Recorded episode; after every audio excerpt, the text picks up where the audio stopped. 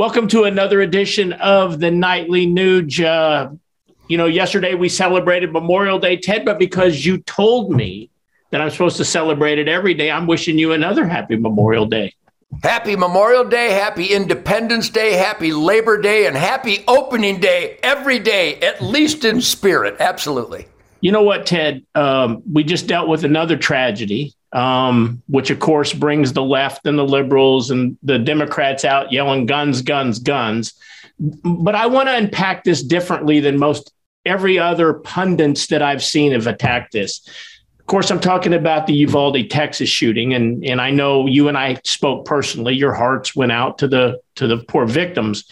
Um, but I want to break this down in parts, Ted. Um, first of all, what's your take on what's causing these type of shootings and rampant crime like that?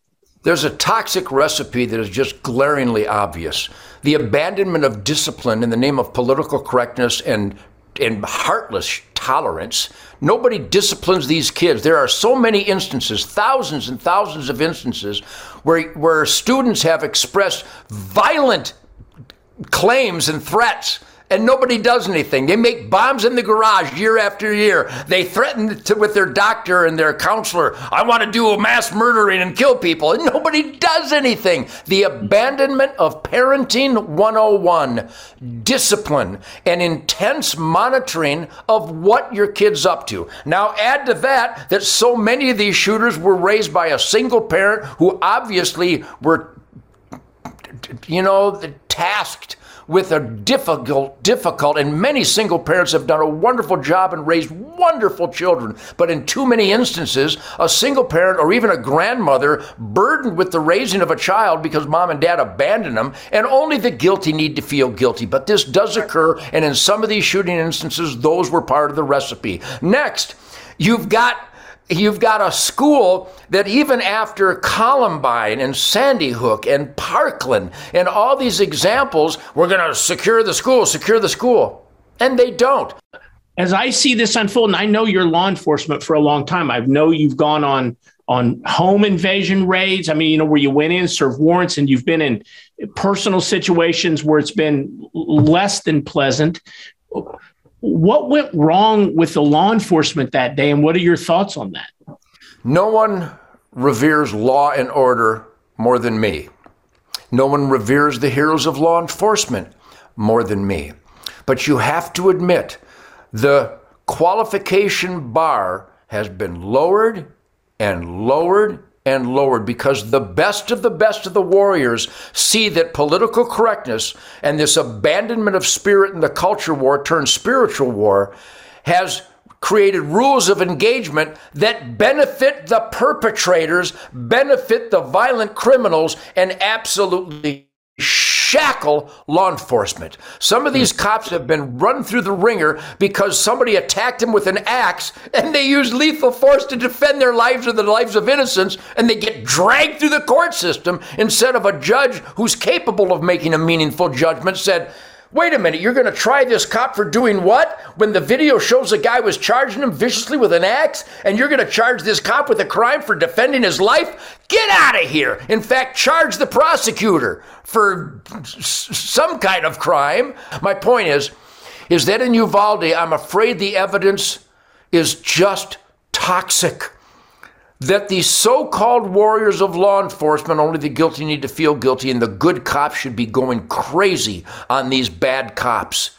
If you, after Columbine and all these school shootings, if you hang out and wait I'm sorry, there's blood on their hands. It's inexcusable, Keith. I am just terrified by the concept that somebody with a badge and a gun is defying the clear and present truth, logic, and common sense rules of engagement, is get in there, neutralize the threat. Keith, I've actually heard, allegedly, that some of the leaders of law enforcement in Uvalde actually said, well, they didn't want to go in because they might get shot so the that. firefighter won't go in the house because he might get burned? Are you? I'm, I'm not going to play guitar because the strings might cut my fingers? What is this planet of the? I am livid because I. You know, I was emotional on Memorial Day. I'm emotional every day because I'm in the middle of this fray. I communicate with these heroes of law enforcement. I communicate with families with dead babies. It's inexcusable, Keith. Those kids, by all indicators, didn't need to die. Now the evidence is coming out that some of these little innocent children bled to death because the so called first responders waited. And of course, Ted, the left immediately yells ban guns.